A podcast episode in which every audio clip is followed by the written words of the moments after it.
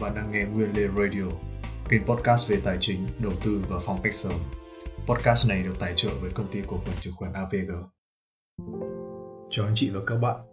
Tiếp nối câu chuyện của blockchain, hôm nay chúng ta sẽ bàn tư duy đầu tư crypto. Như thường lệ, phải thú thực rằng việc đưa từ crypto lên title là trò mèo của mình để tăng mức độ viral và lôi kéo các bạn vào nghe podcast. Trên thực tế, kênh đầu tư mới mà blockchain mở ra cho chúng ta rộng lớn hơn nhiều. Nó bao gồm crypto, tiền kỹ thuật số, token, NFT và các tài sản số khác trong vũ trụ Metaverse. Đi thẳng vào vấn đề, mình tin rằng tư duy đầu tư đúng đắn mà chúng ta nên tiếp cận về kênh tài sản số là hiểu rõ rủi ro, risk và lợi nhuận hứa hẹn, promise return của nó. Cách xây dựng danh mục đầu tư truyền thống vẫn giữ nguyên giá trị trong trường hợp này bạn kiểm soát rủi ro và cố gắng tối ưu lợi nhuận trong biên rủi ro cho phép. Đầu tiên, bạn đánh giá thế nào về tiềm năng của crypto nói riêng cũng như các tài sản số trong vũ trụ blockchain nói chung.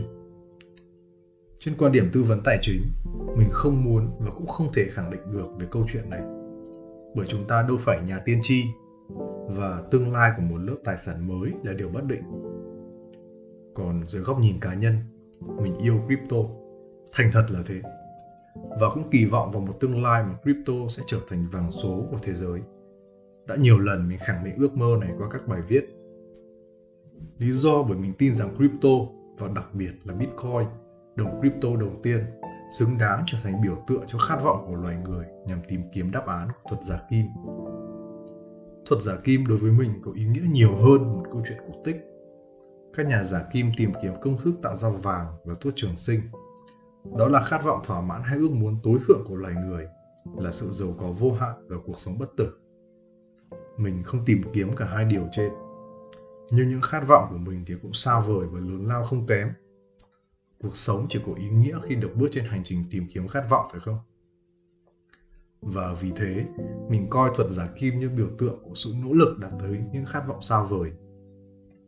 Với crypto nói chung và Bitcoin nói riêng, chúng ta dường như đã tiến xa hơn bất cứ thế hệ nào trong lịch sử. Trong một tập podcast sắp tới, mình sẽ nói về câu chuyện này.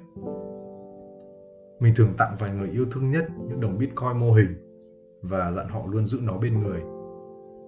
Mọi người có lẽ chỉ nghĩ nó là vật lấy may, nhưng mình thật sự mong muốn chúng ta luôn có đủ sức mạnh và quyết tâm để cố gắng vì khát khao của bản thân, dù nó có xa vời và khó khăn đến đâu. Ok, Mơ mộng thấy đủ rồi. Giờ xem xét bằng lý trí nào. Cho đến nay, chưa có một mô hình tính toán nào đủ tin cậy để dự báo mức vốn hóa kỳ vọng của thị trường tài sản số. Một phần vì nó là lớp tài sản quá mới, nên tệp dữ liệu qua thời gian là chưa đủ nhiều như các tài sản truyền thống và một phần là công nghệ và thị hiếu con người trong thời đại này thay đổi từng ngày.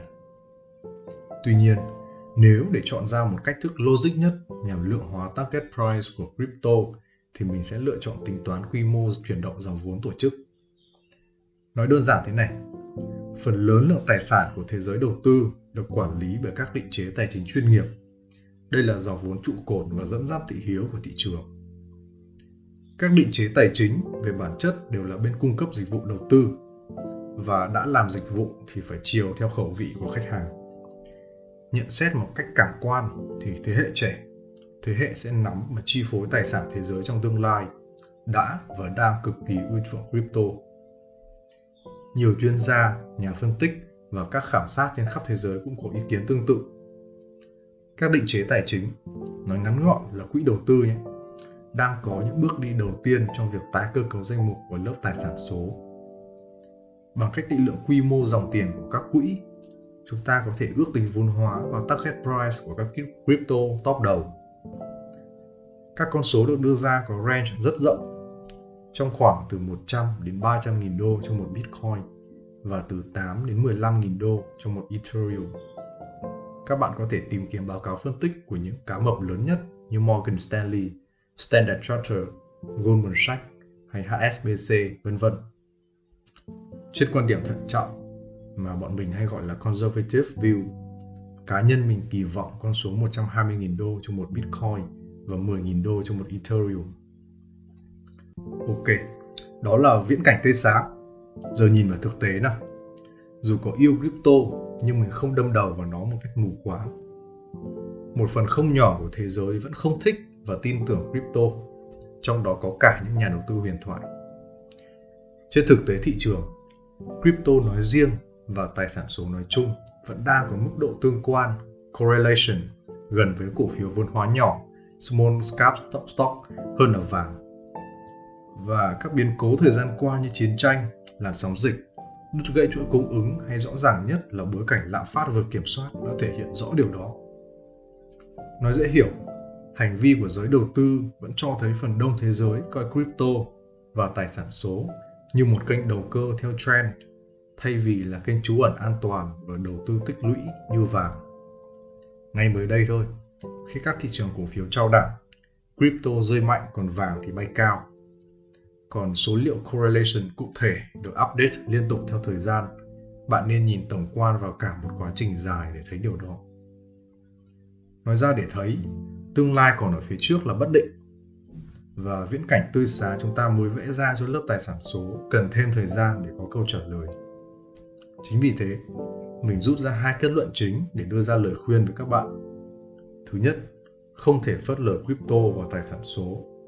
Nó là trend, là xu hướng và có tiềm năng trở thành tương lai. Bạn có thể đầu tư, đầu cơ, theo dõi hoặc ít nhất là tìm hiểu về nó để không bị bỏ lại phía sau trong thế giới công nghệ. Thứ hai, đừng all in và crypto.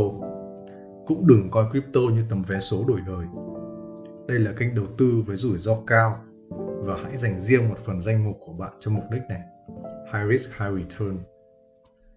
Cá nhân mình thường tư vấn mọi người giữ tỷ trọng tối đa của crypto và các tài sản số khác ở mức 5 đến 7% tổng giá trị danh mục đầu tư. Không margin không đòn bẩy hay vay nợ và cũng hạn chế trading hàng ngày. Còn lựa chọn cụ thể ra sao thì tùy thuộc vào khẩu vị rủi ro của từng người. Hãy kiểm soát chặt chẽ rủi ro cho danh mục đầu tư của bạn. Từng crypto hay token riêng lẻ có thể rất khó đoán định, nhưng khi xếp vào một tỷ trọng cụ thể trong danh mục, bạn có thể hình dung mức độ rủi ro dễ dàng hơn nhiều. Cho dễ hình dung, với 5% danh mục dành cho crypto mình sẵn sàng chuẩn bị tâm lý cho khoản lỗ 5% tổng danh mục. Nghĩa là trường hợp đống này rơi về mo cả. Đó, nghĩ thế cho nó thoáng đầu. Ok, tập podcast hôm nay chúng ta sẽ tạm dừng ở đây. Hãy tham gia vào kênh Telegram mà mình điền link trong phần mô tả để thảo luận thêm về đầu tư và cuộc sống. Nếu thấy hữu ích, mong mọi người chia sẻ kênh Nguyên Lê Radio để cộng đồng của chúng ta ngày càng phát triển. Cảm ơn đã lắng nghe và chúc mọi người có một tuần mới nhiều niềm vui.